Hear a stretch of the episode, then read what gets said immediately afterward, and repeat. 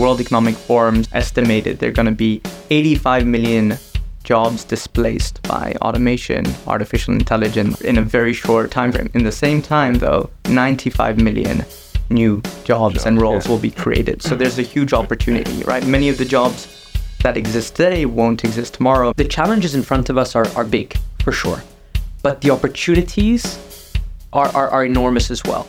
And, and this may be one of the most exciting times to have been alive on this planet. Welcome back to another episode of Wise on Air, the show where we talk to the world's leading minds on the future of education. My name is Bassem Hijazi, producer of the show. One billion young people are expected to enter the workforce this decade.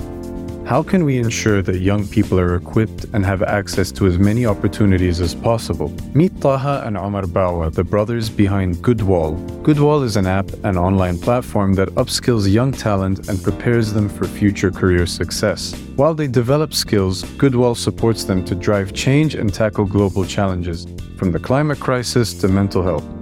Some have described Goodwall as a platform that mixes LinkedIn with TikTok making for a space that resonates with Gen Z and also enables them to learn and showcase skills to prospective employers. Since founding Goodwall, they've helped more than 2 million young people, 60% female, in more than 150 countries navigate their learning and earning journeys. Omar and Taha started Goodwall to inspire and encourage the next generation to achieve more and impact society positively. Stay tuned to hear Wise director and host of this episode, Elyas Felfoul, as he delves deeper into how the idea for Goodwall came about and how skills are going to be the currency of the future of work.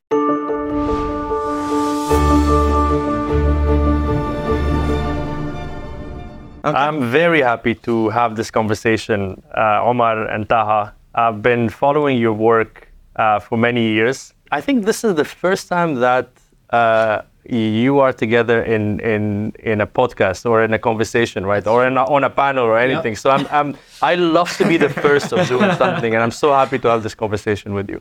Well, thank you so much, Elyas, for, for having us and for supporting us throughout this journey. I want to go back to your kind of childhood. If you come back to the kids, the, the Taha and Omar, were you dreaming of becoming an entrepreneur? And what are some of the you know some of the things that sparked in you the desire to do something that is solving a problem? So for me i actually had no aspiration or intention to become an entrepreneur or build a business.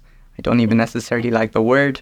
Um, but in a way if you look at sort of our inception or, or why we created goodwall in the first place um, we're born into a humanitarian family of sorts, you could say. Our father served the UNHCR to help refugees in Iraq, Afghanistan, Iran, the last Gulf War um, for more than 30 years. And growing up, we benefited from some of the best education and opportunities you could get. But at the same time, um, we had the opportunity to spend our summer vacations, you know, visiting refugee camps alongside our father.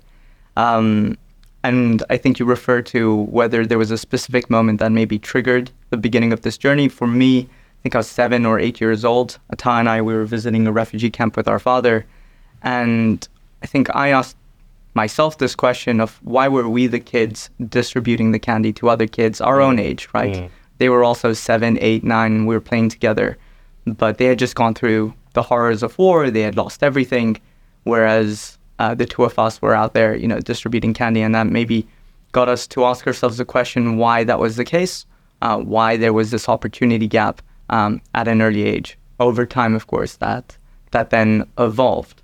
Um, I think in the core DNA of what we built, there was always a, a vision of the world that we wanted to do see come true. Uh, we wanted to do bridge this opportunity gap, level the playing field for youth everywhere, and the best vehicle towards achieving that was building a social enterprise mm. or building a company um, versus this idea of like, oh, I want to build a company. Let me go figure out what that was. You endorse everything here? I completely. I was like, I was like, you check. I was like, do, do our notes match? Yes. Um, no, I, I, I think one thing Omar told me because he's the one who convinced me to to to to, to start this with him. I, I was not sold on on on the entrepreneurial journey uh, at first, but he was like, if you don't come with me, I'm going to do it by myself. And I was like, look, I have to I have to come now. And he was very very insistent. Um, I think one thing that he said that stuck with me was, um, you know, we can't change the world. the two of us. It almost felt at that time, you know, I was very disappointed. I was very cynical. Like a lot of young people, when you look around and you say, like, the, the world isn't working how it should work, Mm. it's not fair. But I'm just one small thing. Like, what can I do? And Omar said, actually, okay, you can't do anything. But what if you could help 100 million other young people get the opportunities we got to have, let's say, the ability, and then give them also the, the, the exposure to want to do something? Mm. then we're changing the world.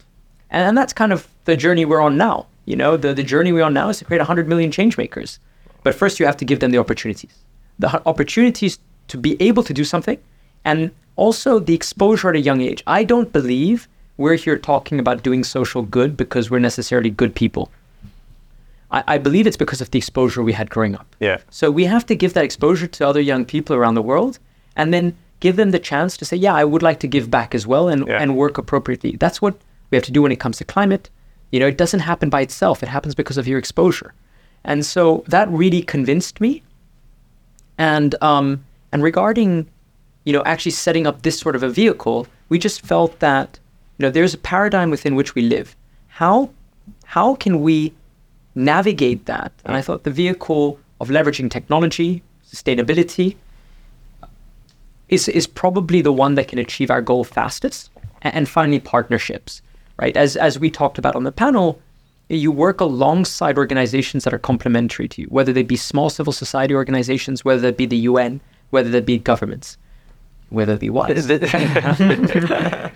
this concept of trying to give back is, is so powerful and, and the access as well. And we discussed about it.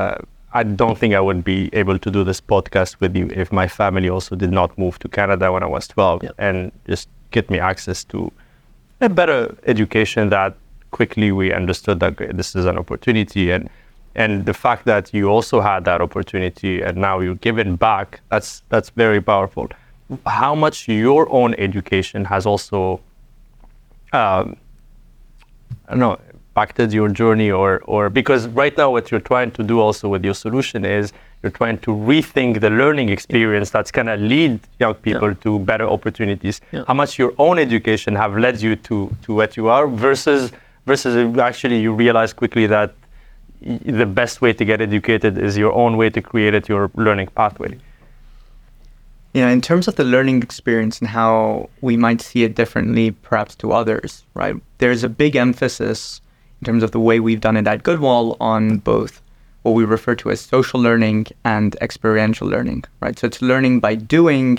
and learning by seeing what others have done. And this is particularly relevant today if we've seen with artificial intelligence and automation, the way in which we've learned until today for the last hundred years based on a knowledge based yeah learning system, if I could say, right? And the value of knowledge in today's environment has significantly reduced given the, the access to it. But when it comes to skills and the ability to actually get a job done, you actually learn that by doing the thing Yeah. primarily. So experiential and social Yeah. learning, complemented, of course, by traditional learning. Um, so really, really excited to see where that takes us. and you went through that, that journey of trying to learn by experimenting things and your your the, the development of Goodwall also came up from that kind of mindset in terms of our personal journey, I'd say we had a very holistic learning experience, right? It wasn't just limited to what we had in the classroom. I think our extracurricular activities definitely played a role. Yeah. Our parents played a significant role. The experiences that we had growing up, uh, the causes we were a part of, um, really shaped our vision, right? Yeah. Um, and if we're able to give that experience to as many young people as possible, then I think we Oh, can. Yeah, that's very powerful. Yeah, just picking up on that, I can't agree more. When we, we it was mentioned today at the on the panel, experiential learning is, is has been at least when we were starting out, there was just not much of it. It was work that was happening in the classroom, and we said actually when we look back at what really drove us and what you know built up our skills, it was the things outside of the classroom. You know, you learn how to communicate, how to navigate a room, how to um, you know, the self confidence. A lot of that comes through some of the projects we did, Model United Nations, volunteering, um, connecting to people from other parts of the world. And this is all happening while you're in high school. Um, and, and that's what we tried to replicate with Goodwall because the curriculum didn't allow for it systematically. The other thing is, you know, we I would say everyone should have the best higher education. But you know, there's almost a billion young people going to enter the workforce. Yeah. So it's just not. It's not going to solve the problem. Yeah. But you know, in the same way some people like to have a Porsche, that's fine. But the Porsche should not be a prerequisite to having access to a dignified livelihood. Hmm. And it's the same thing for higher education, in my, my my opinion. You know, you don't have to go to the best universities in the world to be able to access opportunities. But I would like to go back to university. I think it's amazing. It's it's it's it's. It, I love learning and I love the experience of tertiary education, but it's just not possible to scale that level of per of, of, of let's say that cost at least as it is today to a billion people. And so that's where we also have to look at how can we find opportunities of learning that are relevant to drive dignified livelihoods because that's our principal concern for our society. If we're unable to do that, especially with climate change accentuating inequality, mm. there's a real risk that our society disintegrates as we know it. Yeah. And you know what? What I what I really liked from some of the things you you you mentioned at the panel is, and we take it we take it for granted from from our kind of level where you were focusing on on skills such as navigating a room. I mean, who, who think about it? But it's so important. I mean, if if if we give it an opportunity to a young person to be in a room full of full of decision makers, they will freeze Yep. and that is, is a little soft skill that they, they need to learn and and uh, what are some of the top skills that you you have been tracking success uh, from your users uh, so far with with goodwall Yeah, I can, and then feel free to compliment on that. Just picking up on that particular point, I Yeah. think, you know, we, we we spoke about it within the context of a program we're running to to get to help train and skill up future leaders in the climate space. And what we realized was we want ultimately you have to have the right base, you know, the right, and that base is from doing. So you don't want to take the best talkers and make them future leaders. What you'd like to do is take the best doers yeah who have a track record and then help upskill them to become talkers. The, the reverse is harder. And um, what we realized was with this with this first program, which is with the Vice Academy for Nature, I was in Kenya two weeks ago, and the young people were all in one area because they are doers. They're doers in their local communities. They don't know how to navigate a room, and there was various high-profile individuals and funders, and and and the ambassador came to me who was hosting us, and he said, um, "Ta, why has nobody come up to me?" because obviously, you know, in another setting, he would be he would be, of he the would be targeted. he was all by himself. Yeah. And and I said, yeah, we're working on that module. They haven't reached that module yet of how to navigate the room. And you see this repeatedly. So when we talk about youth participation from a policy, diverse youth participation from a policy perspective, it's not enough to put them in the room. Mm. One has to train them to say, okay, you're sitting next to the CEO of Unilever. Here you have, you know, 15 seconds. E- you know, you're, you're, you have 15 seconds to gather his attention. Mm. How do you go about it? So coming back to your question, the, the, the, the skills we've looked at are entrepreneurial thinking. Mm-hmm. So just to co- and I'll speak about that because it's something that we we benefited a lot from. Even if we didn't think we'd be entrepreneurs, we were exposed to that very young. Entrepreneurial thinking, communication skills, digital skills, um, certain hard skills or introduction to certain hard skills. Um, uh, for example, from technology, um, uh, certain AI, uh, for example. But um, really worked on a lot of the soft skills because I think what I mentioned was all young people need to learn how to learn. That's that's super powerful when you mentioned that at the at the panel. It's just just how do you how do you train your your yourself on on adapting and and keep learning and and learn and relearn? And that that, that is like 100% correlated with resilience and adaptability as you Yeah. said.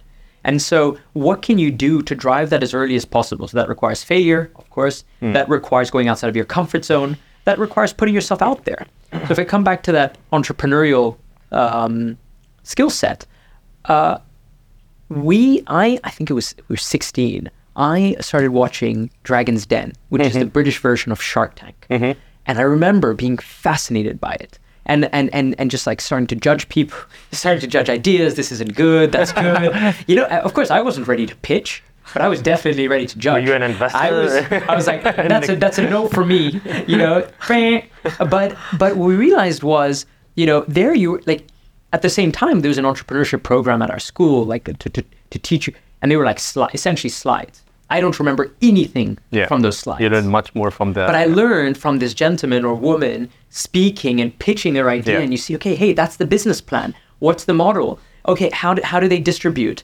How is he speaking or she speaking? And and and that actually inspired us to build what we have today, which is you know, should be the largest digital entrepreneurship program in the world. Last year, we funded ideas in hundred countries, and that was just young people pitching their ideas essentially in video format.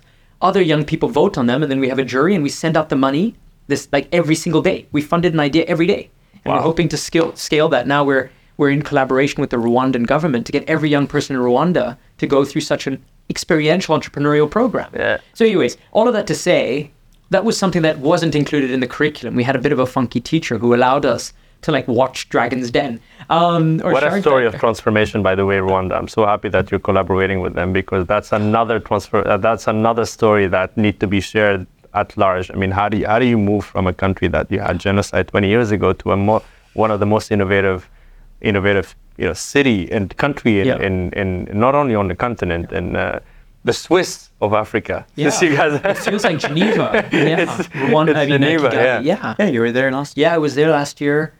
No, I think it's it's it's an incredible story, and we're seeing. Of course, you need leadership, um, but it's it's an incredible story of the resilience of the people. So on leadership, uh, uh, Omar and and Taha, I've been fascinating. So the past seven years, I've been helping running the Wise Accelerator, and I've been working with founders and co-founders, and it's the foundation of of a startup, a company, and a, and and, a, and any project is is the quality of the co-foundership, and uh, I've, I've seen super amazing ideas, you know, but then the co-foundership was not aligned and very quickly.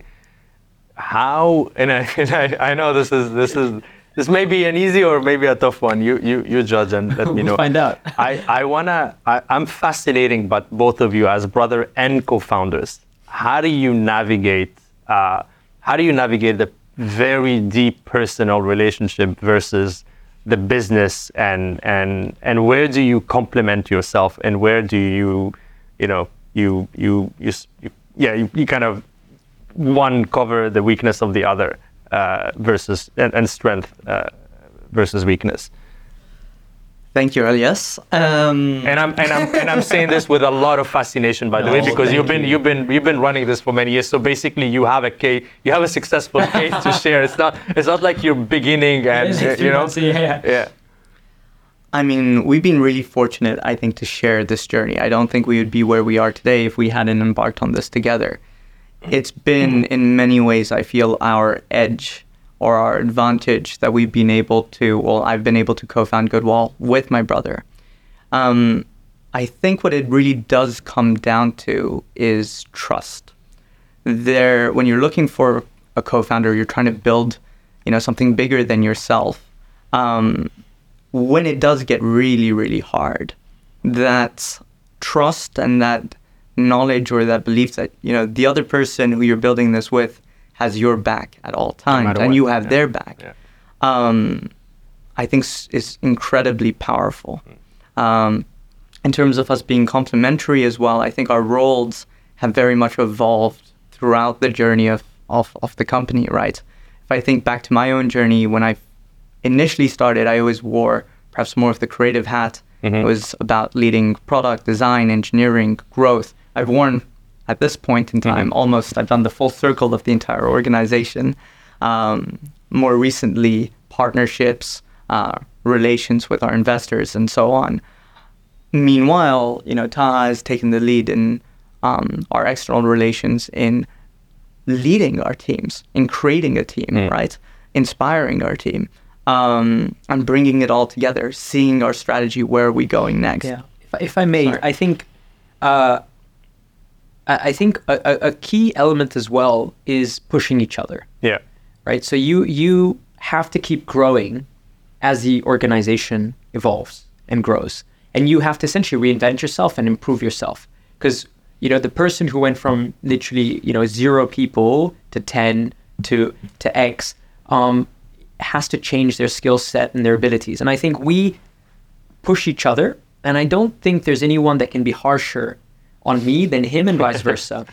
I mean, we're incredibly tough on each other, and our Yeah. expectations Diplomacy. Yeah. are, are very, very, um, our expectations are very high. We know what each other's capabilities are in, in our relative strengths, and we expect full, Mm. full intensity and full commitment. And there can be no wavering on that. And you know you're going to get it.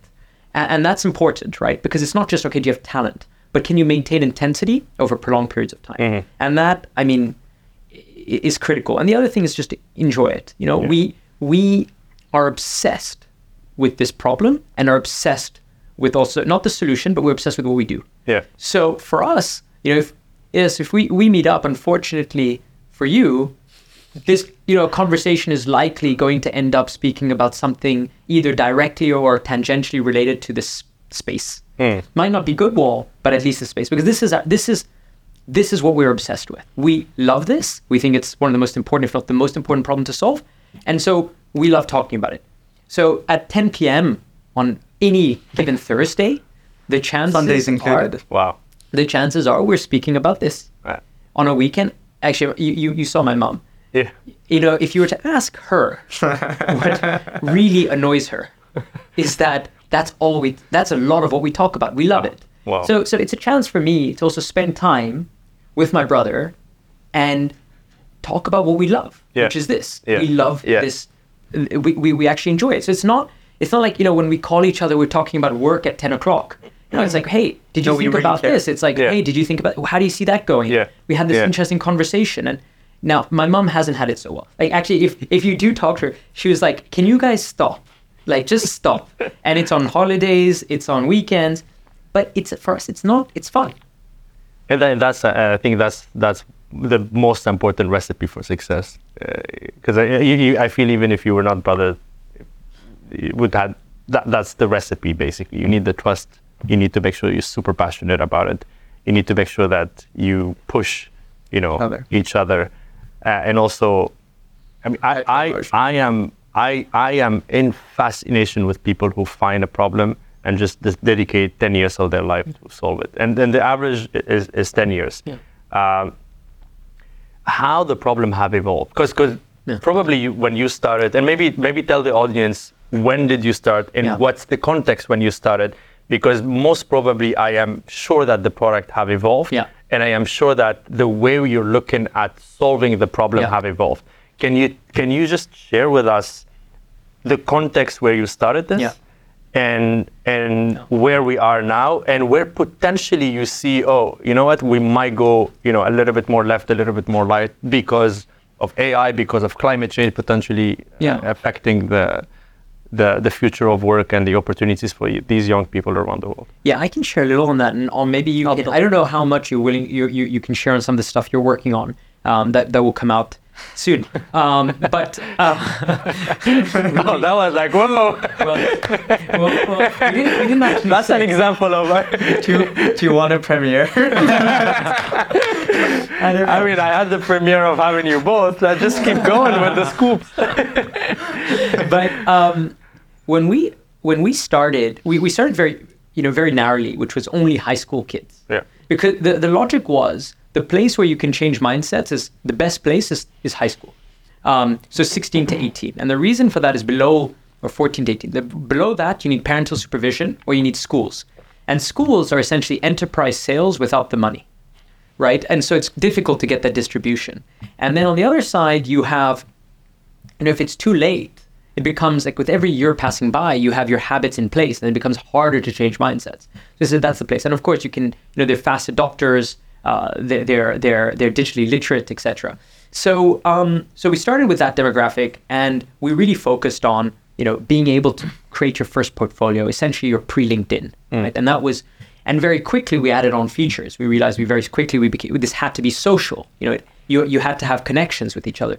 You needed to connect to opportunities, and we started off with university opportunities. But we realized, and this is what we're talking about, higher education just doesn't work for a billion people. This is just not a viable solution, and that's where we developed our own skill pathways or programs where we got alongside corporates. Um, we we would build these uh, the, the skill based micro learning, if you would like, which is peer to peer, all within the community. And um, today, uh, we serve 16 to essentially 30, depending on the age. What you because in certain countries youth goes up to 30. In other countries it's 16 to 24 or 16 to 22. We're essentially serving the youth populace and helping them essentially showcase who they are when they don't have much to show. That's the key element. When you have nothing to show, let's help you show yourself. All of that within a community, accessing skilling opportunities, and finally, opportunities from our partners. So, scholarships, internships, and jobs. That's where we are today. I think part of where we'd like to go is strengthen um, the pathways for young people to access dignified livelihoods And employment. and employment without needing centralized credentialing that you pay for. So what that means is uh, practically can you get young people to participate in a bunch of different programs that are contextualized localized for them that can be recognized at a global level um, and then access opportunities. I think one other thing that we didn't expect to do, but that we do and hopefully will scale a lot, is the entrepreneurial thinking and financing.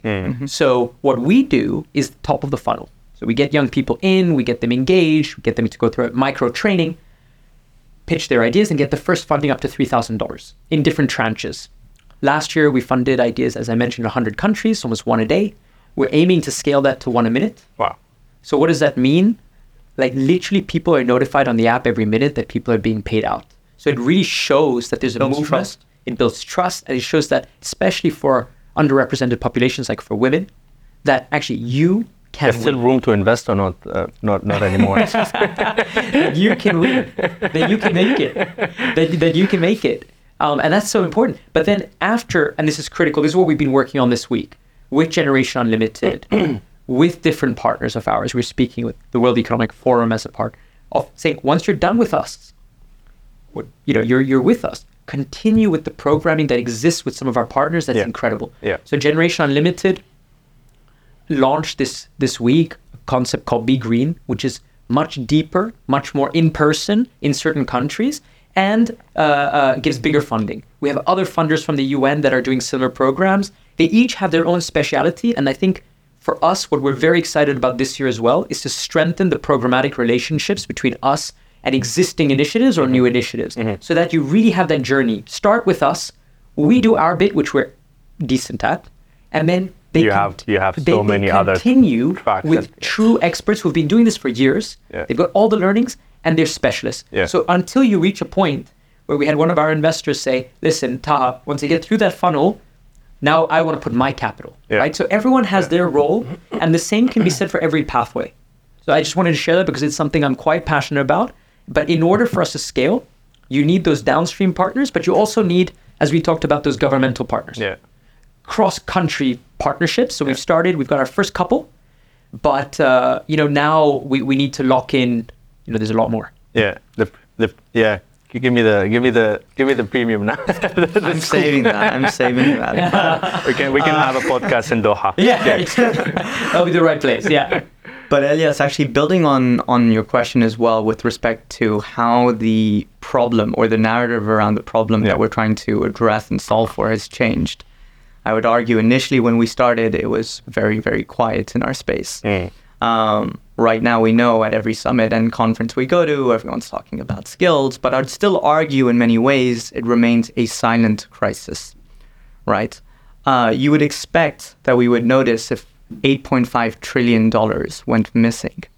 But that's really what's at stake, Wow. or what we risk losing, um, you know, that 8.5 Global economy, right? Global yeah. economy. That actually corresponds to the loss in annualized revenue uh, globally by 2030 if we fail to close the skills gap Yeah. and address the talent shortage coming Yeah. from it. Yeah. You know, Taha touched on this earlier, but why? What's our take on this? If you think of it, there, Taha mentioned there are a billion young people expected to enter this workforce by the end of this decade. Of that billion, however, 90% are from developing economies, Mm. right? But the way in which we today value and assess talent, if you take your typical resume, CV, even LinkedIn profile, It's, it's not working. it's based on four criteria, right? It's based on your work experience, Yeah. it's based on your education, it's based on who you know, Yeah. and it's based on where you're from. Yeah. This was actually a big topic during during the panel. When it comes to where you're from, right? The majority of youth are from developing economies. We talked about Africa. Today, Africa is the youngest continent. Um, 60% of Africans are under the age of 25, Yeah. 70% Yeah. under 30, right? So that's where the, the talent really is. The second is, you know, where did they study? Um, it would be great if everyone could go to university. Reality is less than 38%, according to UNESCO, benefit from a tertiary education. That includes skill training and so on today. And the third, where they worked. Catch 22, you need experience to get experience as a young person. And the fourth, who are you connected to? What's your network? Unless your parents are You know, not well connected, you're yeah. not connected, right? Basically, as a young person, by default today, you're at an incredible disadvantage when you're kickstarting your career. Yeah, I, I have I wanted to ask a question uh, earlier on the panel, but I, I I wanted to give a chance to the audience, so I kind of, but I want to ask it now, and this is based on on this increased you know population coming in, and mainly the continent in Africa. If if we go back in history, and, and if we look at Europe uh, in, in after the Second World War, they had a massive baby boom, and that's why they Yeah. they, they managed to create this beautiful economy that we're still benefiting from today. So it, it, it the main mm, ingredient was the young population, right? We have this in Africa. Why we're enabled? Is it governance? Is it what, what are some of the conditions that are enabling the continent? Because we have the most important condition, which is young people, the, the, the greatest number of young people. What what is not enabling the continent to to just flourish? And I'm using the the mm-hmm. you know the years the European years after the, the Second World War. I'd say one part of it, right? For eleven, for every eleven young Africans who enter the workforce today, there are only three new jobs that are created. So one thing that is really missing is opportunity. There is maybe you could argue a talent surplus and an opportunity shortage across the continent. One thing Ta talked about was the importance of entrepreneurship and And when we say entrepreneurship, thinking. we're not talking about thousand people companies. No? Yeah. We're talking about micro companies as well. Like you just have to create your own jobs. But uh, I'll let you continue No. and then I'll pick up on it. Yeah. it's i think there's a huge opportunity in both you know connecting more youth to local opportunities to remote opportunities globally we have to break down those boundaries i think the the pandemic gave us a taste Yeah. of it right 25% of work today is done remotely, Remotely, yeah. globally um, and then also creating new opportunities that don't already Yeah. exist today um, And, there's and I will add people movement. I mean, we'll never stop that. absolutely And right now in the developed nation, you have so many, so so the, the shortage of labor is so Yeah. huge that and, and the population and you have an aging, population you have an aging population. There's no way Yeah. to occupy these jobs except by bringing people from elsewhere. Yeah, I mean that's that's just that's what the math seems to show. Um, I think you know, coming back to your question, I think it's a really interesting question. Like, there's there's it probably deserves its own, well, probably a book, um, uh, let alone a podcast on it. It's very nuanced. But if I were to pick on a few points, and not necessarily in any particular order, um, there there seems to be, you know, a lack as you as you said, there's a lack of opportunities for these young people to go into. So one is um, have the right skills, Yeah. be assessed properly. But even if you do those two preconditions, which are you know still quite, uh, we're still quite a long way from achieving. Then you need to have the opportunities to access. And if we talk about entrepreneurship, you need one funding uh, as well. You need capital, but you also need the the economic environment for that to happen in. Um, and then if we talk about, um, uh, uh, let's say, non-entrepreneurial but actual jobs, they don't exist necessarily locally. Um, and even with the green transition that we hope is going to generate a lot of employment, you know, that unless we can really harness the power of agriculture as a sector, Yeah. it's hard to see how that's going to lead to the hundreds of millions of jobs that might be needed going forward. Yeah. So that is a that is a thing. I, I'm not super familiar about the the American post-war boom and what were the drivers, but I assume you know capital had a lot to to to do with that too. Okay, and that's the, the main ingredient. That Well, I'm not sure if it's the main Or, one. or, or it's, it's yeah, definitely one. I think stability is another Yeah, one if we yeah. talk about big investments or a prerequisite for big investments. Um, but but but again, I think there's an opportunity to leapfrog. Mm. Let's say the the the conditions that were needed, you know, post World War II, and and that's where perhaps we can leverage and harness technology and a movement Yeah. to achieve that. Yeah. if we talk about for sure what you said about the migratory movements, I agree with in terms of there, there there seems to be just a win-win there. But beyond that, if we talk about remote jobs or if we talk about entrepreneurship, um, if we talk about building up skills at scale, can we leverage technology and can we leverage partnerships that have never been done before or movements that have never been done before to achieve our goal? Like if I take Generation Unlimited or if I take the work we're doing or the work Wise There's does, some fantastic work. yeah or, Yeah. Or, or or wise you know where do we bring together partners so different from different parts of the world with different skill sets to achieve a common mission? And if we're actually able to work on those complementary skills uh, complementary attributes then maybe we'll be able to get to the goals faster. I give a concrete example of this.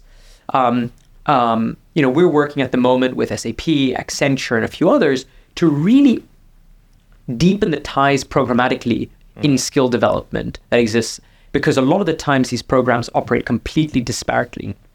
And and you know something we talked about earlier, Elyas, organizations like the Qatar Foundation, like WISE, which are quite forward thinking, you know, and, and Generation Unlimited and others are are are able to see how can we leapfrog our current way of development you know? How can we really come together and leverage each other's strengths? So i think that's what gives me hope from this week where i see there's a real desire for that to come to happen. Now i think we'll see where we are in two years hmm. but i think now we need to build on the momentum hmm. you know this has been proven generation unlimited was a very you know was was was a novel concept a few years ago I think hmm. Wise was, or, or Qatar Foundation's approach was as well. But now it's becoming more and more accepted. And there- I think there's a chance now to say, okay, let's build on this momentum. We have all of these already in. Will you join? And this becomes the new status quo. That is a bit, I, I hope I was not too vague about that. No, no, you, you, you're, you're spot on actually because the way we've been adapting, the way even our organization have been created, have been trying to respond to the need of the reality of that time and context. And I think you, you have these organizations that can push others to change because we're agile, you know. And right now, uh, the focus is is gonna be about okay, wh- wherever wherever we invest has to be linked to you know what's the learning outcome what's the what's the, the impact on whatever community or so so i think the program have been shifting. The way we look at things have been shifting. You know we started with you know awards and all these things because we wanted to celebrate exceptional people Yeah. but right now it's no longer about that. It's about whatever you're doing Yeah. is it solving a problem and i think that's the mindset Yeah. in in a lot of places uh, right now and uh, um, my question related to this topic actually because you, you've been working with a lot of organization but also a lot of government Yeah.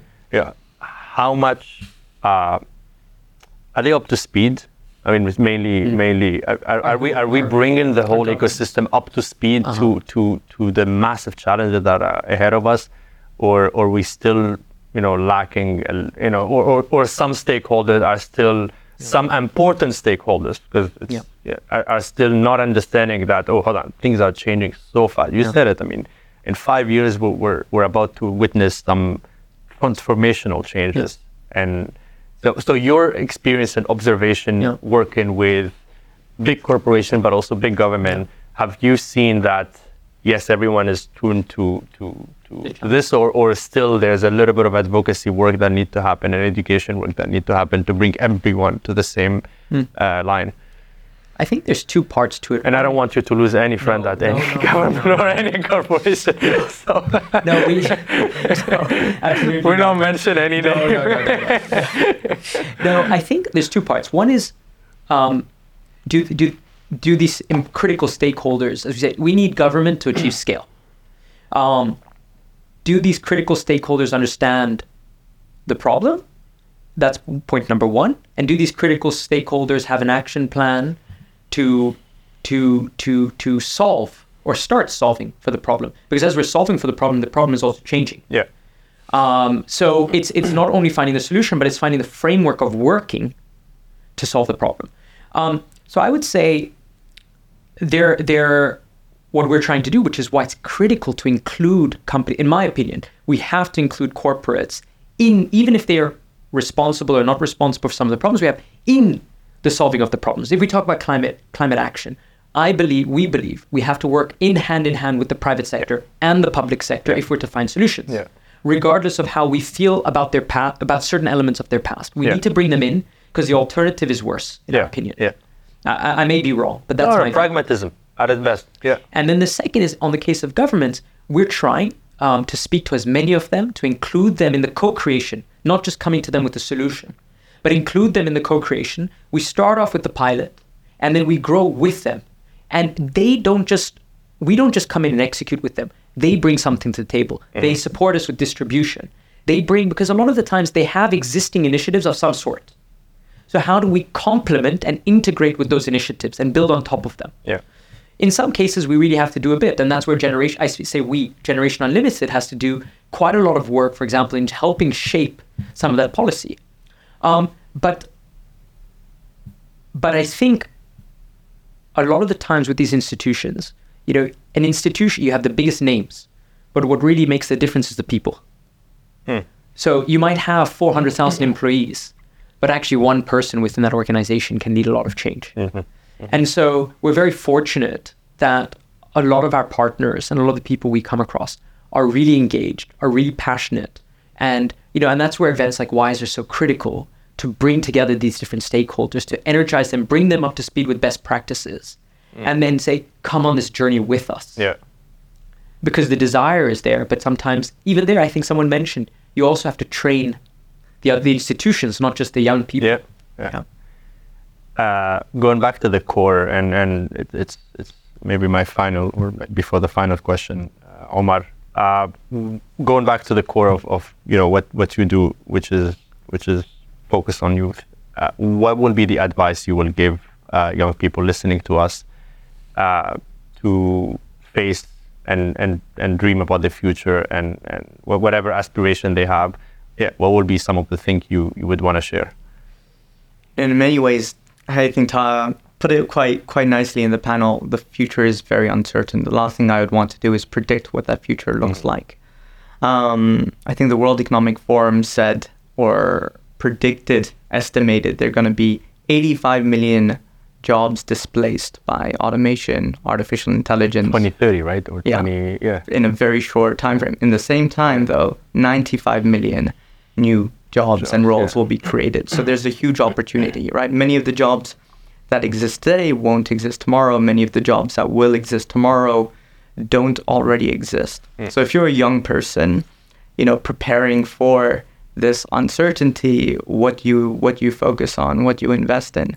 And that's where, you know, I come back, taking it back to the core of Goodwall, I'd focus on those core transferable skills creativity, communication, problem solving, skills that are valuable irrespective of whichever career you pursue, right?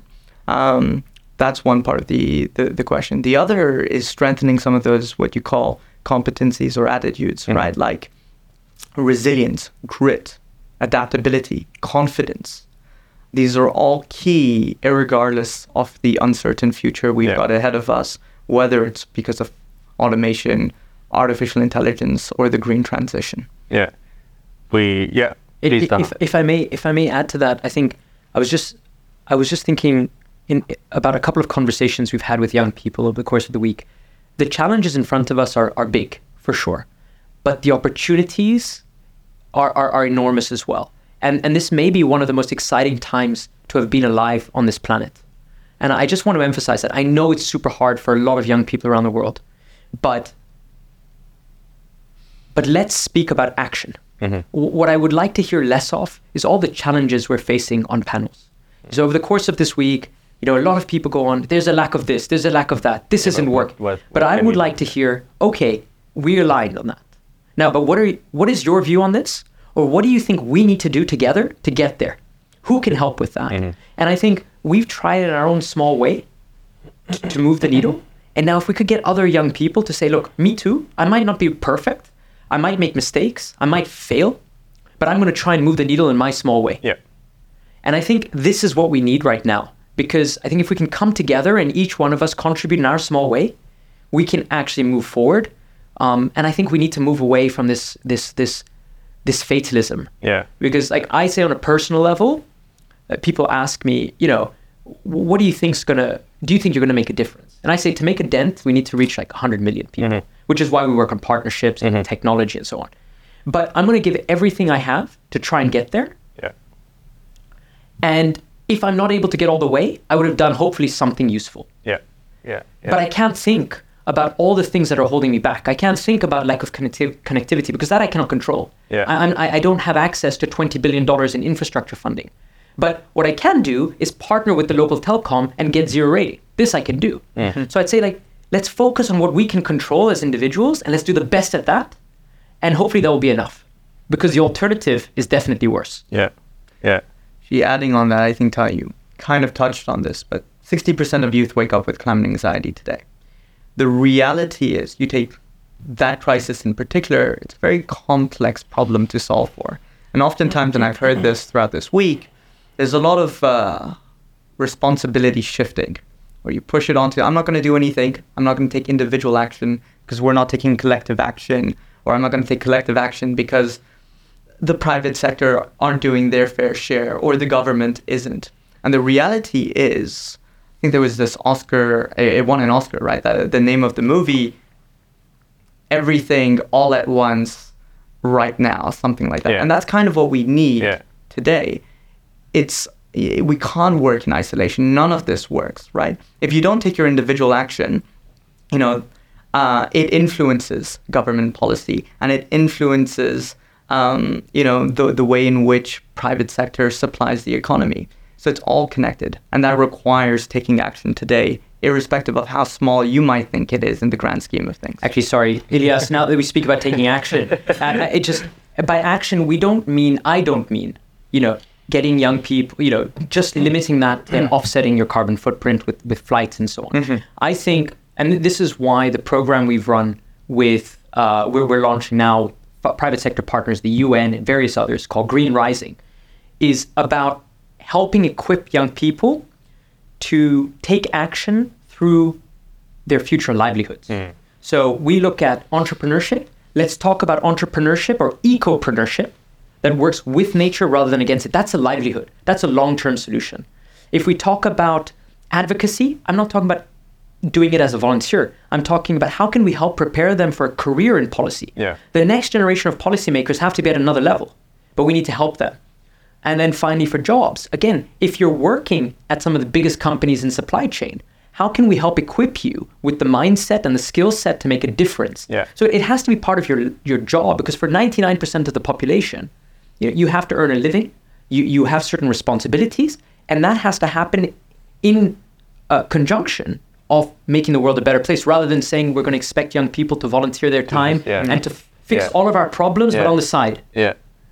This is this is brilliant, and and look, we can touch upon on many other topics. Uh, one is I want to be respectful of, of, of your time. We promised you about 40 minutes. We're already beyond. But what, what we can do is uh, usually we do 40 minutes per, speaker. Now we've done this with two speakers, so we need part two because I do want to touch. I do want to deep dive a little bit more into this anxiety, but the the the, the mental. Um, issues we're, we're facing with young people. I see it with even my nieces and nephews. They're studying university and, and, and it's tough, man. I mean, I, I've I've been witnessing personally these things. So these are not, these are real examples. Then uh, I'd love to hear more from you from, from this new tools of AI and how this is gonna you know, support your own uh, uh, technology, but also how it's gonna affect the, the other, other stuff. So I, I, I'm really happy about this conversation together. Thank you, and we will do more things together. Thank you so much. Thank you, Elyas. Thank you for having us.